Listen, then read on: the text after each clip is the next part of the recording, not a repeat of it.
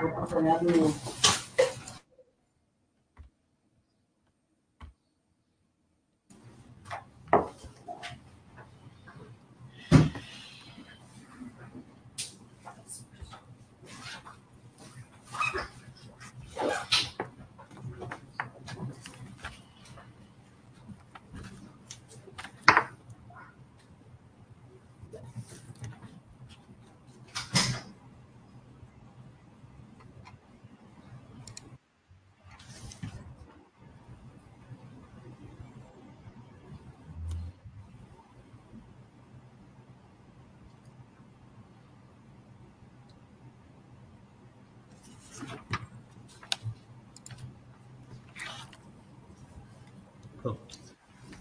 Boa noite, pessoal da Baixa.com. Estamos aqui com o nosso último Baixa Webcast do ano. É, estamos aqui com a Petro Recôncavo, com o Marcelo que é gerente de relações com investidores da empresa. Petro Recôncavo é uma empresa já bem conhecida da Basta, né, pelo relacionamento que a, que a empresa tem com seus acionistas minoritários através da nossa, nossa plataforma. É, queremos agradecer bastante a Petro Recôncavo, é, lembrando que a Baixa.com não faz indicações de compra e venda de ações e que eventuais ganhos ou projeções ditas aqui nessa live é, não quer dizer que elas sejam certeza que elas vão se concretizar. É, condições de mercado podem fazer com que elas não se concretizem. É, então, boa noite, já fique à vontade para suas palavras iniciais. Bom, mais uma vez, convite, Billy. Sempre um prazer estar aqui conversando com você, com sua audiência. Foi uma das primeiras é, a, a, quem a gente atendeu aqui pelo RI, né, logo quando listamos ali no, em maio do ano passado. E interessante, essa é a última do ano, né? Como se a gente estivesse fechando um ciclo aí. Obrigado pelo convite.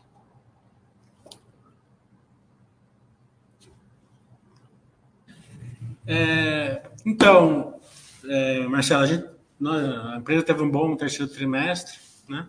Você poderia fazer um overview dos principais tópicos é, operacionais financeiros da empresa do terceiro trimestre.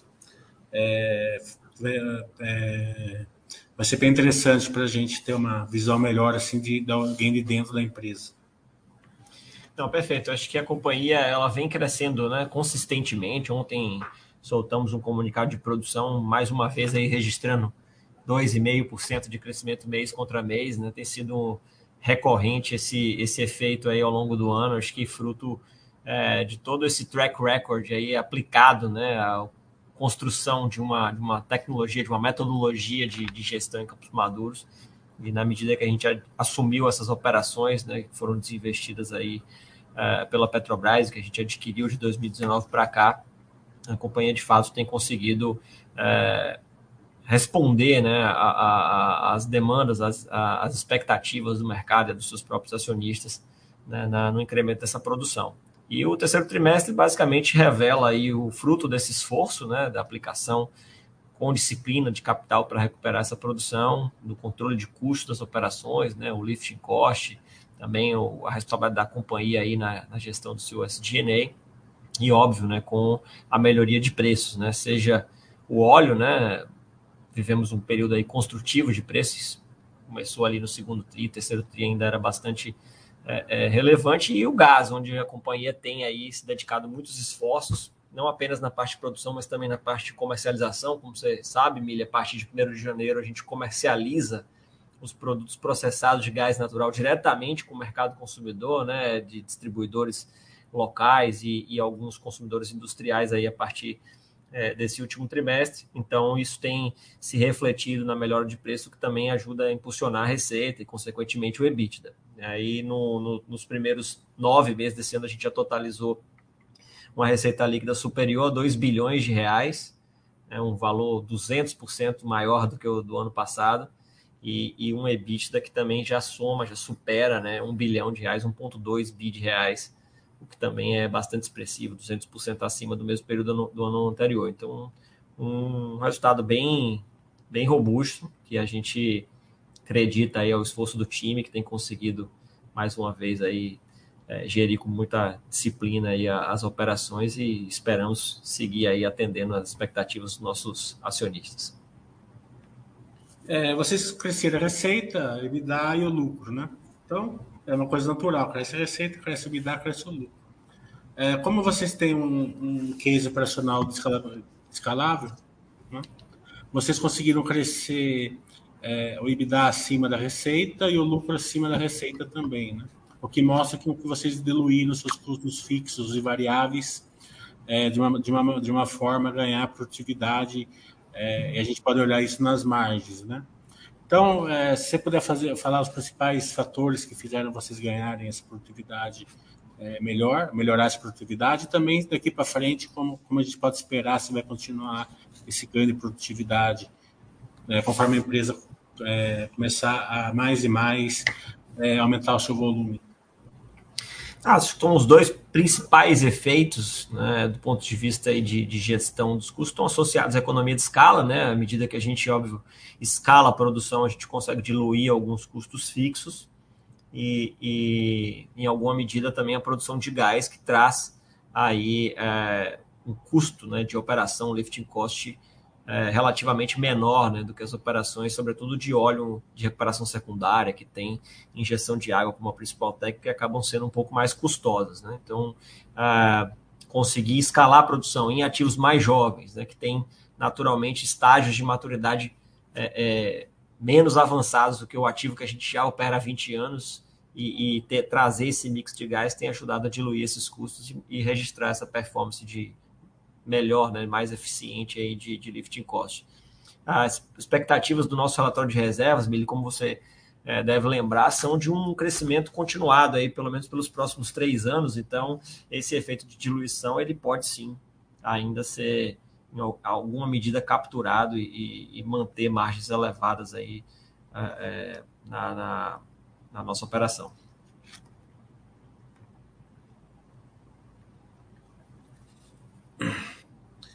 É, quando a gente olha uma empresa de óleo, né, é, de petróleo, a turma sempre pensa assim é, em, petro, em, em, diesel, gasolina, né, vende, vende o, o, barril de petróleo e tal. Isso tem a, os ciclos, né, ciclo de alta, ciclo de baixa, daí a empresa ela vai melhorando, piorando, não só pelo volume, mas também pelo preço do barril vocês focam muito em gás, né? Então vocês deixam isso mais resiliente, né? É contrato longo prazo, né? Então, é, valores aí atrativos e também assim mais previsíveis para vocês, né? Claro que vocês têm ao lado também é, da venda de petróleo, né? Que daí sim entra num ciclo mais acentuado, tanto para cima como para baixo. Como vocês fizeram dois novos contratos, né? Com a Galp e com a TAG, né? É, aliás, três novos contratos com a GAP, com a TAG e com a Progigel, né? Então, a gente queria entender assim, qual a relevância desses contratos é, é, em relação ao que a empresa já, já, já operava, né? E também se o case ficou mais resiliente, com contratos mais de longo prazo, mais previsíveis, e tira a empresa assim desse, de, de, dessa, desse ciclo mais, é, mais congruente com o barril do petróleo. Sim, foi sim uma estratégia deliberada da companhia buscar se posicionar nesse mercado de gás a partir né, do, do, do, marco regulatório da nova lei do gás. A gente já avaliava né, com, com bons olhos as perspectivas de desenvolvimento do mercado de gás, sobretudo no Nordeste, onde você tem um balanço deficitário. Né? O Nordeste é um importador de gás. É, basicamente, é, a gente é, conseguiu, a partir de 1 de janeiro, celebrar contratos com a Petrobras para uso de infraestruturas essenciais, né, para processamento de gás, para escoamento de gás, e a partir daí é, passar a fornecer diretamente distribuidores locais e agora mais recentemente, como você mencionou, com esses três contratos, acessar o mercado livre né, para vender a nossa produção diretamente a consumidores industriais. E isso favorece o aumento da é, margem de, de, de resultado da companhia, a margem líquida da companhia. Você está, na prática, desintermediando, né, ocupando né, é, um espaço que antes era dominado pela Petrobras e, com isso, agregando valor aí ao negócio. É, esses últimos contratos, Mili, eles têm é, simbolicamente esse, esse avanço, né, onde a gente já consegue, mais uma vez, chegar a um consumidor livre industrial né, lá na ponta, ou seja, é, contratando um, um, perfil de cliente diferente.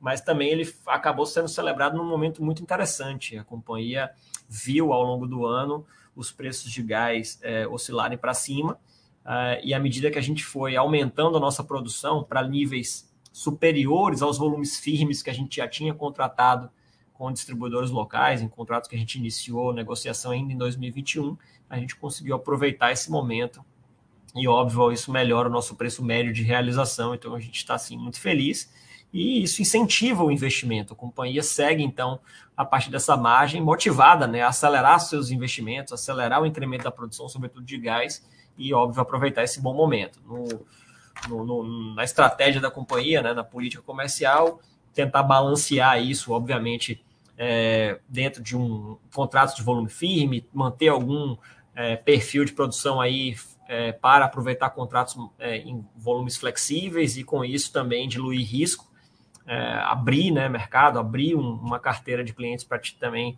é, é, conseguir oferecer essas alternativas, e na medida que, como você bem destacou, que somos uma companhia também né, de produção de óleo, que estamos expostos a uma commodity né, precificada internacionalmente, ter dentro do mix uma previsibilidade de caixa, ter uma, uma indexação de parte da receita é, em outro índice, acaba também trazendo uma resiliência ainda maior né, para superar qualquer oscilação que a gente possa vir a ter no futuro.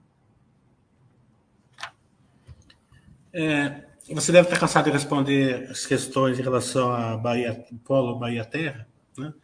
Mas normalmente as perguntas são bem subjetivas, né? É, como está o contrato? Vai, vai fechar? Não vai fechar? Tem isso, tem aquilo. Se você quiser dar uma cor dessa parte subjetiva, a gente agradece. Mas é uma pergunta bem objetiva. É, o, que é, o que é a hoje sem a Bahia Terra? E o que pode ser a Petro Recôncavo amanhã com a Bahia Terra? Né? porque acredito que sejam CAPEX de transformação, como foi o Riacho de Forquilha dentro é, da empresa.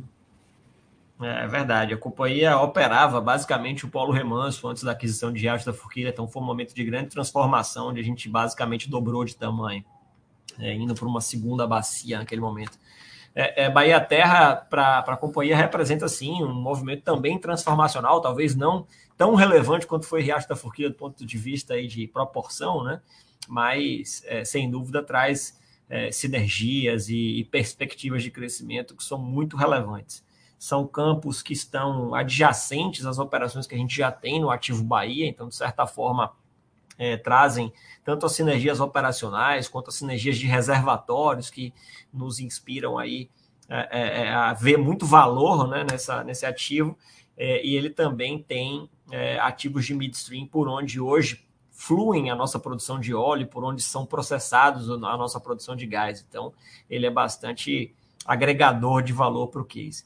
A gente segue em negociações exclusivas com a Petrobras, né, juntamente com o consórcio, né, com a Eneva, para avançar na aquisição. Uh, entendemos que estamos seguindo um, um, procedimento absolutamente normal né, de negociação, com o, o, ritual e a governança que se exige nesse processo, tanto do nosso lado quanto do lado deles.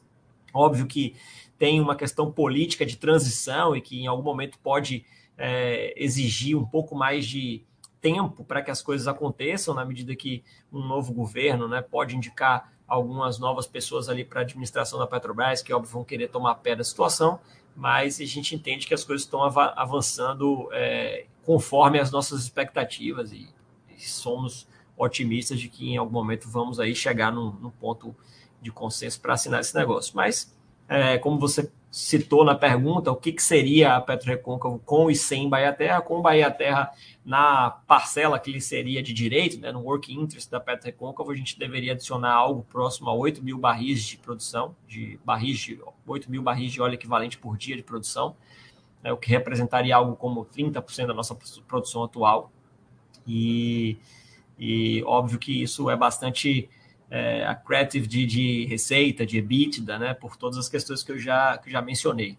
É, com relação a cenários alternativos, muito francamente é o nosso plano A, Bahia Terra, mas a companhia mantém aí mantém-se atenta a outras oportunidades dentro do upstream, muito focada em óleo leve, em gás, com preferência pelas bacias onde ela já opera. Ah, então, é, no momento certo, se for é, é interessante para os nossos acionistas, se for agregar valor para o nosso acionista, a companhia pode sim ser um, um player ativo num processo de consolidação.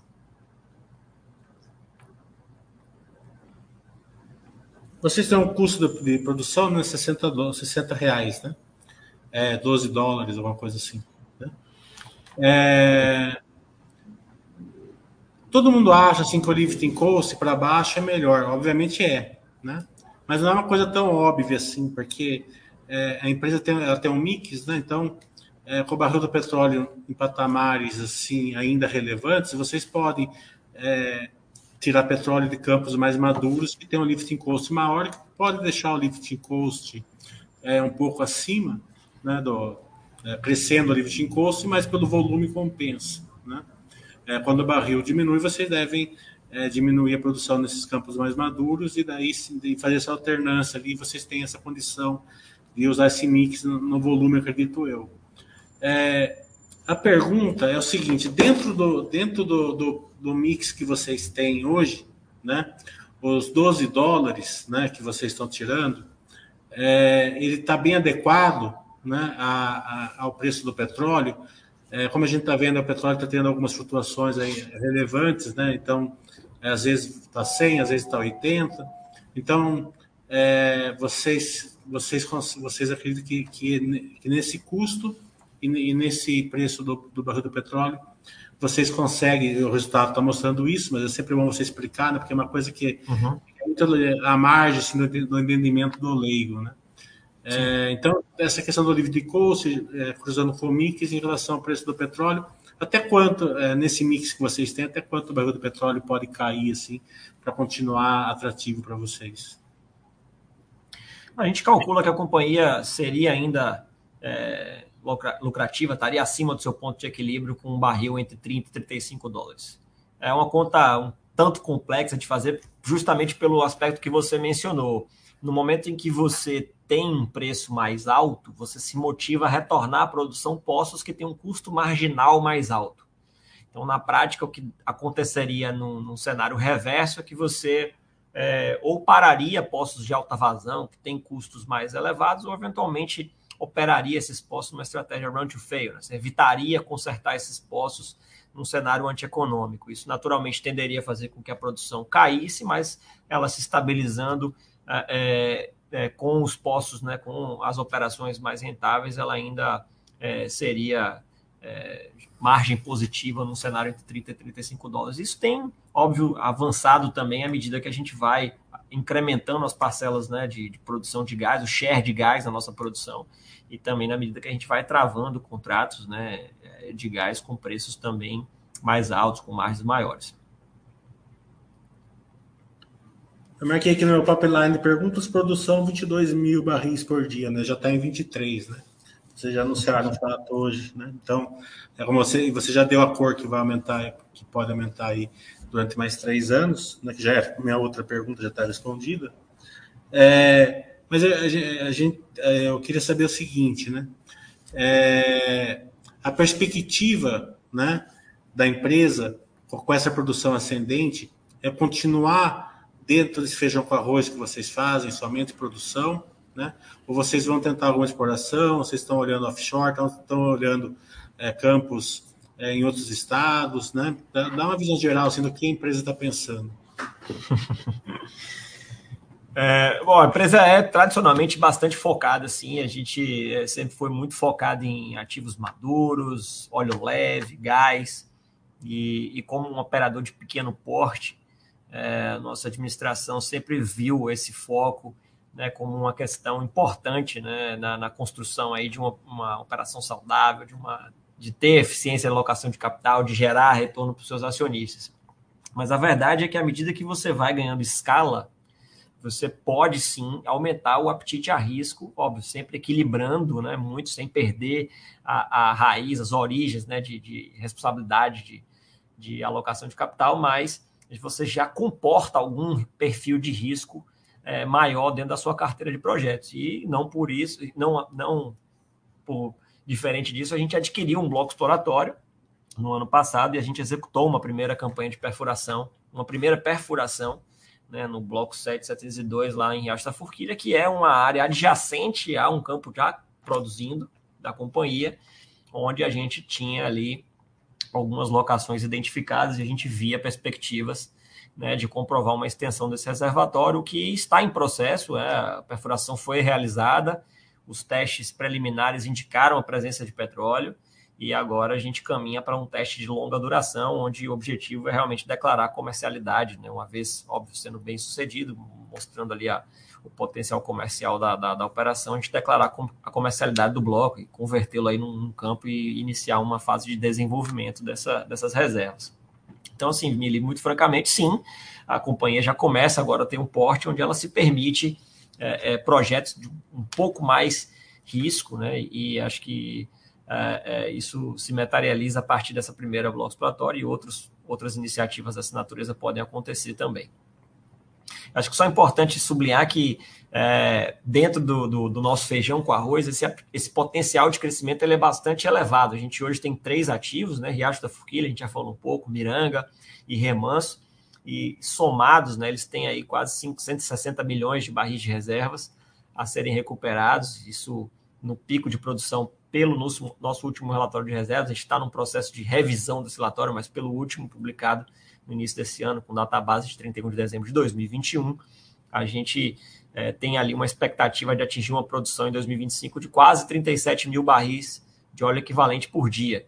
Então, ainda é um, uma perspectiva de crescimento bastante robusta, né, dado que hoje a gente está nesse patamar de 23 mil barris, 23,2 mil barris de óleo equivalente por dia. Então, tem muito projeto, são nesse processo de certificação que a gente tem aqui junto né, da nossa área de reservatórios, envolvimento, é um trabalho extenso de revisão poço a poço, que a gente chama de well by well, para justamente identificar todas as oportunidades de desenvolvimento, workovers, locações de perfuração, fazer uma avaliação econômica de cada projeto, classificar pelos perfis de risco ali, as famosas 1P, 2P, né, nas reservas, 3P, e, e com isso ter é, um plano de trabalho, né, algo que realmente possa orientar tanto é, é, a administração quanto os times técnicos né, nesse desafio de, de seguir desenvolvendo a, a produção. Então, acho que tem muita é, perspectiva ainda orgânica né, de desenvolvimento e balanceando esse apetite orgânico com um pouco mais de apetite ali exploratório, alguns projetos com, com perfil de risco, a gente vai fazendo o melhor mix né, de geração de valor, seja um processo de antecipação da produção para geração de caixa, né, trazer isso é, como caixa livre, que vai ser utilizado para crescimento, eventualmente para dividendos, seja nesse processo é, exploratório ou até num, num desenvolvimento de é, outras zonas de produção em, reserva, em, em, campos que a gente já conhece, que pode também ser é, um, um, importante construtor de valor na, no, na, na, geração de reservas. Não me entenda mal, feijão com arroz foi elogio. Tá? O... Eu sei, sei. Eu adoro empresa. O que, o que me, me deixou muito entusiasmado com a empresa logo que a gente conheceu foi justamente esse lado feijão com arroz, que eu achei incrível de vocês. Né? vocês conseguem gerar um valor na, com, a, com a tranquilidade ali para o acionista. E eu, e eu gosto bastante desse, de, desse mix, né? Um, sei lá, 85% no feijão com arroz e de vez em quando compra ali um, um camarãozinho, alguma coisa ali para acompanhar. Né? Então eu acredito que seja um modelo sensacional, né? Agora, já que você abriu a porteira, se você não puder responder ou não tiver o dado, não tem problema, né? Como que está esse site de exploração lá no Riacho do Forquilho? Olha, o, o primeiro teste, né, estoneio ali já com a, com a, sonda de perfuração, ele identificou a presença de, de hidrocarbonetos, né, identificou a presença de óleo. Mas é, efetivamente isso precisa agora passar por uma fase de é, testes, onde basicamente você vai passar ali algo entre no, no, limite 90 dias, né, testando a, a alocação e, e, fazendo todas as análises que precisam ser feitas para poder efetivamente passar alguma informação mais detalhada para o mercado e, se tudo der certo, ir para um processo de, de declaração de comercialidade. Legal. É, de, de, dentro do, do, do, do, que a gente já falou, do gás natural trazer uma resiliência para, os, para a empresa, né? é, e trazer justamente uma geração de caixa mais previsível, né? Daí, e, a, e a geração de valor para o acionista sempre passa por uma geração de caixa mais previsível. É, se você puder falar todos os meses, é, ontem, ontem, hoje, hoje a gente recebeu dividendos da Petro Recôncavo, né? a gente agradece vocês por isso. É, se você puder falar assim, tudo que a empresa está fazendo no prol da geração de valor aos, aos, aos seus acionistas, se você puder dar uma cor sobre isso. Claro. Parece que a gente combinou, né? A live no dia do, do pagamento do, do juros sobre capital próprio, né? Coincidência interessante, publicou produção ontem, né? parece que foi tudo combinado, mas uma coincidência feliz. Acho que a companhia tradicionalmente foi uma grande geradora de caixa, uma boa pagadora de dividendos para os seus acionistas fundadores, e desde é, a abertura de capital, é, com o programa de desinvestimento da Petrobras em perspectiva, é, realmente a atenção está para crescimento né, natural. É, mas essa história deve voltar algum momento a ser realmente bastante é, é, pagadora de dividendos. Nossos acionistas de referência, né, que hoje estão no conselho, né, sempre é, incentivam né, que a companhia é, é, gere caixa e possa vir a ser uma pagadora de dividendos. Então, na, na nossa, nas nossas avenidas de crescimento, na nossa estratégia aqui de geração de valor para o nosso acionista, geração de caixa, como você colocou, e essa aplicação do caixa na, no desenvolvimento dessas reservas para antecipar essa produção para uma janela de valor presente é algo relevante, né, dentro da perspectiva de crescimento orgânico. Aproveitar a oportunidade de, de expansão inorgânica, hoje, mais sabidamente, o Polo Bahia Terra é foco. É, a gente tem nesse posicionamento do mercado de gás uma visão muito construtiva né, de, de retorno. A gente acredita que esse pioneirismo que a Petro vem tendo ele vai nos posicionar de maneira muito interessante. A gente vê é, a molécula né, sendo produzida aqui no onshore, no Nordeste, como a mais competitiva das fontes de alternativas de suprimentos de gás natural para o Nordeste em particular. Então, a gente está se posicionando para realmente ampliar a margem e nos posicionar como um player muito relevante. Já somos a maior produtor de gás no Nordeste é, e, e, e é, evoluindo essa história do gás, principalmente para o midstream, né, para o processamento de gás, a gente vê que existe é, ainda algum valor a ser destravado. Geração de caixa é essa que proporciona a empresa ter uma estrutura de capital meio ímpar ali para as, para as empresas de é, que, que, que tem um alto CAPEX de, de crescimento, tem um crescimento orgânico, vocês fizerem um CAPEX gasto da forquilha, né? Também aliado um follow que vocês fizeram, né? Vocês, além de, de estar com caixa, caixa líquido, é, vocês ainda têm o dinheiro, vocês, a obrigação que vocês têm para pagar das aquisições feitas é, nesses últimos anos, vocês ainda continuariam com uma, acho que com dívida praticamente zerada, né? Então, é, se você puder dar uma cor assim, é, então essa estrutura de capital ela está claramente esperando é, o CAPEX de, de, da Bahia Terra. Né? Vocês já se prepararam para isso, óbvio. É só olhar Sim. o balanço fica muito óbvio isso daí. Né? É, e também vai suportaria um crescimento orgânico, se caso não vier, é, sem é, dívidas, né? praticamente. Né? É, se continuar nesse, nesse, pensamento que vocês têm, assim, de ficar em campos mais maduros, tal, alguma coisa de exploração, mas principalmente em campos mais maduros.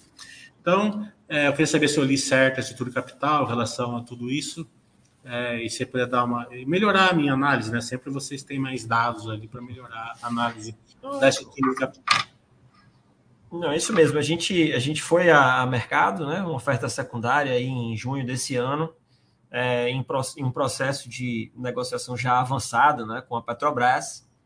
É, infelizmente, a gente teve um, um, contratempo né, que nos tomou aí alguns meses nesse processo né, de negociação com a Petrobras. A gente é, viveu sob efeito de uma liminar judicial que interrompeu as negociações por um largo período.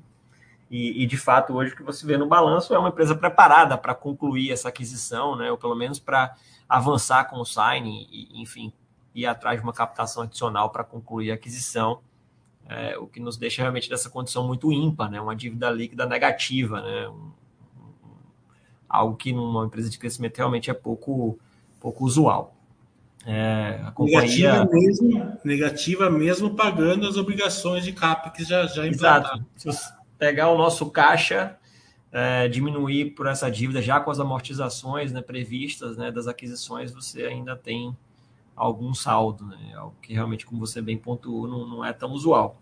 É, nosso cenário base é que a Terra avance e mesmo com alguma captação adicional para concluir a transação, a gente deve ficar com múltiplos de dívida sobre EBITDA muito saudáveis, né? certamente aí abaixo de uma vez e meia, né? o, que, o que deixa a companhia ainda numa posição muito confortável né? para transitar por qualquer oscilação que possa ter de, de preço, que é comum né, nessa, nessa indústria. E, e em alguns momentos da nossa história a gente já viveu e a gente teve que se provar resiliente, então algo que, que precisa ser lembrado e precisa ser, ser cuidado né, para a companhia estar tá em um momento é, fortalecido mesmo num cenário adverso, né, onde também aparecem boas oportunidades se você estiver bem preparado.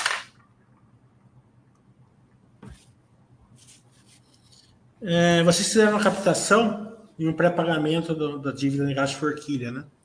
É, se você puder falar assim, é, isso daqui não é, não é tanto para o resultado, acho que, acredito, mas é, acredito que é interessante para o, o, o, acionista entender por que, que vocês fazem isso, né? Por que, que vocês pegam o dinheiro e pagam a dívida, né? Se vocês têm caixa, né? É, isso daí é para ter um ganho de tesouraria, né? Acredito eu. É, mas se você puder é, é, explicar como funciona isso dentro da empresa, justamente para treinar o acionista a quando você fizer um movimento desse já entender melhor. excelente tópico, Mili. É, quando nós adquirimos aquela dívida né, para aquisição de esta forquilha, é bom lembrar, a companhia tinha um outro patamar. Então, os covenants associados, né, as exigências associadas àquele empréstimo e até a própria taxa de juros, o próprio duration, né, o prazo ali de, de maturação dessa dívida, eram é, condições menos favoráveis do que a gente tem atualmente. Então, esse, esse refinanciamento, essa contratação de uma nova dívida, um pré-pagamento, ela na prática significou para nós um aumento do prazo de pagamento, que é excelente para o fluxo de caixa, uma diminuição na taxa de juros, o que, óbvio, também é, é bastante interessante, e a eliminação de uma série de exigências dos covers, dentre elas a política de hedge, que agora é discricionária da companhia, é, como uma, um elemento também que motiva, né, uma simplificação né, desses, desses covenants. Então, é, a companhia saiu ali, na época era LIBOR mais 6,3, agora SOFR mais 3,7, né? LIBOR e SOFR é mais ou menos a mesma coisa, então você vê o, só em, dando um dos indicadores o que foi essa melhoria, né? E, e, e enfim, foi um movimento muito interessante da, da nossa área financeira e que reforça ainda mais as condições da companhia para os seus próximos movimentos aí de crescimento. É, por final, acho que nem precisava essa pergunta, porque já sei que vai ser tudo céuzinho de brigadeiro, né? Mas você puder dar uma cor aí, um follow-up do quarto trimestre, como está indo, né? É, é, o seu preço está adequado, dólar também. O que você puder abrir do quarto trimestre, a gente agradece. É, a gente está em 13 de dezembro, né? Então, na prática, você já viu dois meses da nossa produção, né? O último reportado ontem, mais um crescimento, como a gente já mencionou. É, eu acho que nesse aspecto a companhia tem feito um ótimo trabalho, né? Nossos acionistas têm dado um feedback muito positivo com relação a essa consistência. É, a gente não descansa com isso, pelo contrário, acho que o nosso CEO, para quem o conhece, é, é um, é um eterno insatisfeito, está sempre pressionando né, para que a gente vá à, à frente e possa buscar é, realmente o máximo potencial dessa, né, desses campos.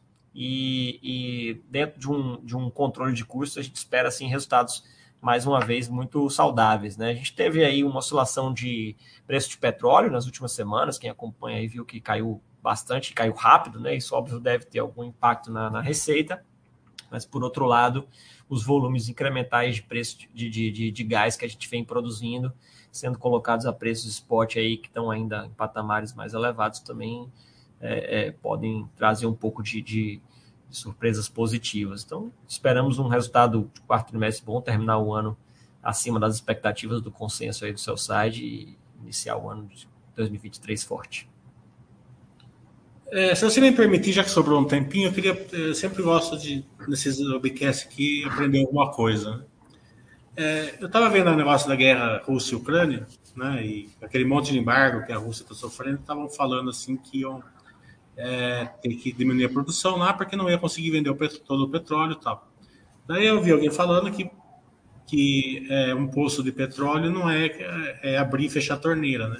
Você para a produção de um campo, ele acaba entupindo tudo, pelo menos foi o que. Então, isso que eu quero aprender com você. Que acaba entupindo tudo, e se você quiser reativar aquilo lá, você vai ter que abrir um novo, uma nova perfuração, alguma coisa assim. É, eu faço essa pergunta porque na Petro Recôncavo, como você falou, você é um mix, né? Você tira mais um campo maduro com barril mais, é, mais caro, você tira menos de um, de um, de um campo maduro com barril mais, mais barato, né? É, como que funciona isso? É verdade isso que quando você diminui, separa a produção, é, aquilo lá é, fica no operante? É, se vocês deixam o mínimo, quando vocês querem diminuir a operação, só para o investidor aprender Acho... alguma coisa ali com a sua experiência. Então, em, em, alguns casos, você pode vir a perder o poço. Mas, em, em linhas gerais, até para usar um exemplo é, dos processos de takeover, né, que a gente tem aí desses campos assim adquiridos, você tem inúmeros poços que quebraram e que ficaram parados, esperando, aguardando uma sonda para reparo. Então, um projeto relativamente simples, que a gente chama de low hanging fruit, é o retorno à produção. Você vai com a sonda e faz o reparo. Pode ser uma haste partida, pode ser um, uma bomba que quebrou, você faz uma substituição e, e esse poço retorna a produzir. Ele, num estágio avançado, campo maduro, o que pode acontecer é ele perder um pouco da produtividade. Né? Um exemplo também específico. Se você tem um campo onde você já tem uma fase de injeção de água mais avançada, e esse campo, esse poço quebra, é normal que no retorno desse poço você tenha uma razão água-óleo mais, mais elevada, né, que a gente chama de PSW. Então você produz ele algum tempo até que ele volte a, a melhorar os níveis ali de, de produção de, de óleo. Na, na, prática pode sim acontecer de perder o poço em algum caso drástico, mas é, a gente convive aqui com uma realidade onde o retorno à produção de poços que quebraram e que eventualmente ficaram parados por algum tempo, ele é uma realidade. Esse pode estar ligado à qualidade do óleo, como você falou aí, é óleo leve, lá na Rússia parece que é um óleo péssimo. Lá, né? é um... Pode ser, sim. É, dependendo da, da, característica né, do óleo, ele pode vir a congelar né, dentro da, da, da, da, coluna. Então, isso pode exigir aí algum tipo mais sofisticado de reparo. Né? Então, sim, pode, pode ter a ver sim com a característica do óleo. Tá vendo, pessoal da Baixa ainda tomaram uma lição aí do setor ainda, né? E a gente quer agradecer bastante ao Marcelo, não só pela brilhante webcast, como pela gentileza de dar essa aula para a gente no final do, do Basta Webcast.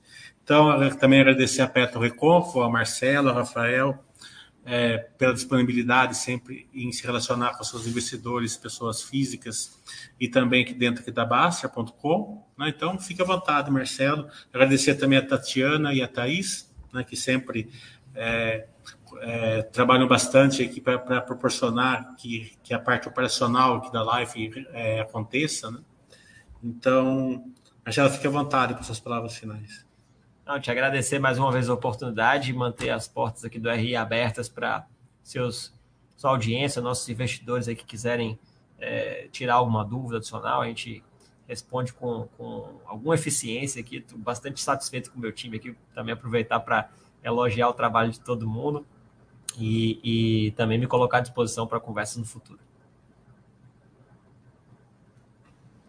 Já, já se a gente não se falar mais, Feliz Natal, Feliz Ano Novo, tudo de bom para todo ah, mundo. Igualmente, obrigado.